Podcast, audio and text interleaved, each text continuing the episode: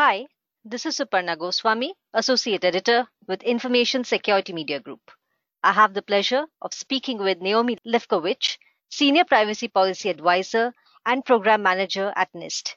We will be talking about NIST's privacy framework and what is she hearing from companies after they have implemented the framework. Welcome, Naomi, to the ISMG discussion.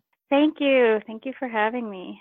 Thank you, Naomi. It's my pleasure. So, Naomi, now the NIST framework has been implemented mid of January. So, where do you see companies facing the most challenges when it comes to implementing the framework? Yes.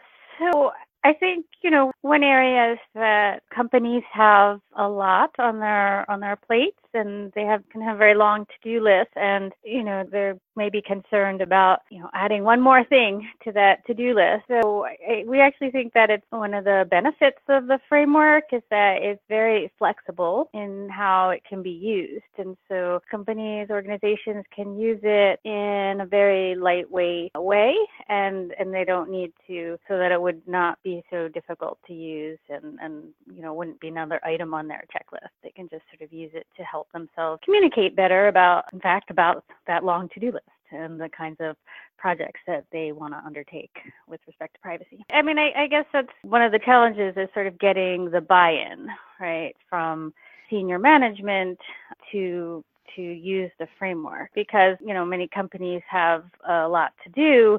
There's a, there's might be concern that that you know taking on the framework is just another item that will that will be resource intensive and you know I, I i think that what you know some of the feedback that we've heard is that in fact you know organizations can use this in a way to actually get credit for what they're already doing with privacy. And so they can use it as a way to communicate about what they're already doing.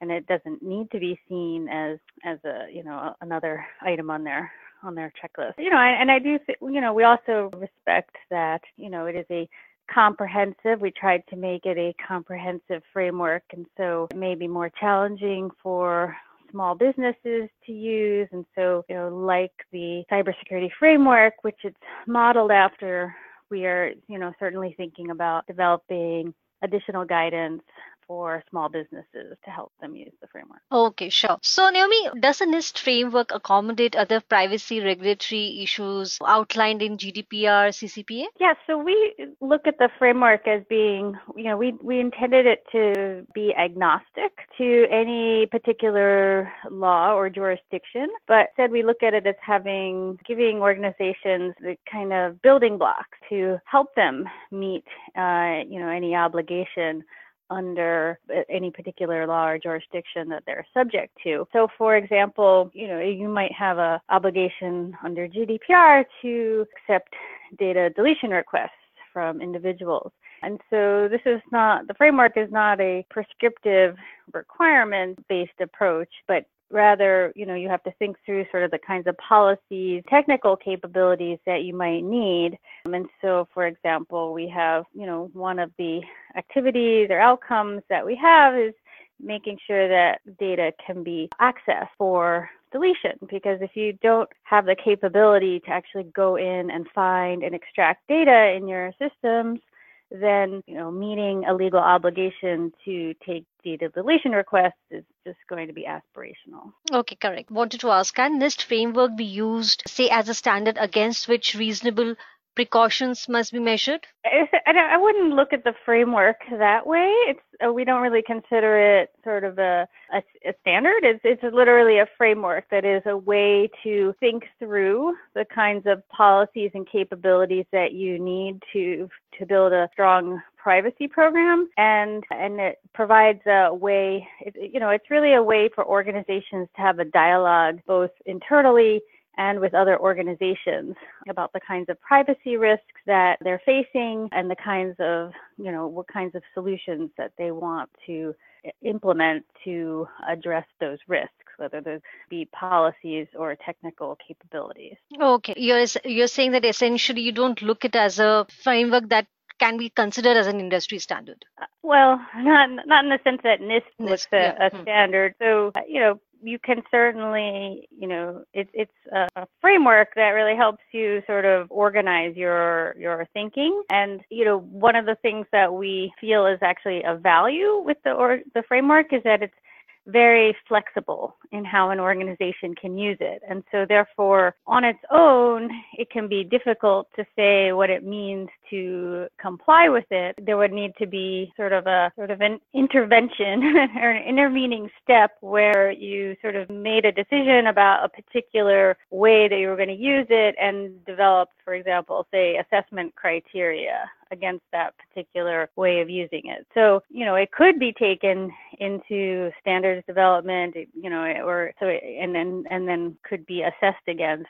But on its own, it's intended to actually be very flexible and be used in in many different ways. Okay, understood. Just wanted to clarify. So, can it also be used to create a minimum threshold standard for negligent negligence claims? I, I, I don't think so because you know what I just explained. Mm-hmm. That is Correct.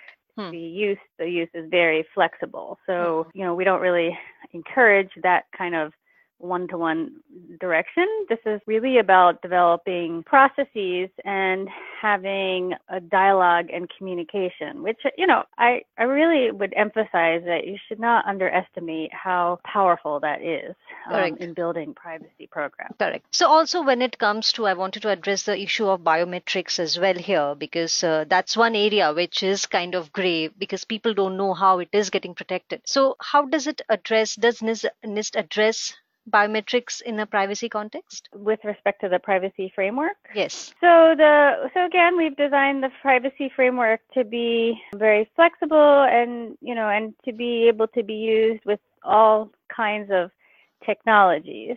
So you know, so so we you know there's there's many many types of activities and outcomes uh, in there, and and biometrics is just sort of one aspect of technology that needs to be managed. And so you might be developing policies around the conditions for using biometrics, and that would you know, be covered.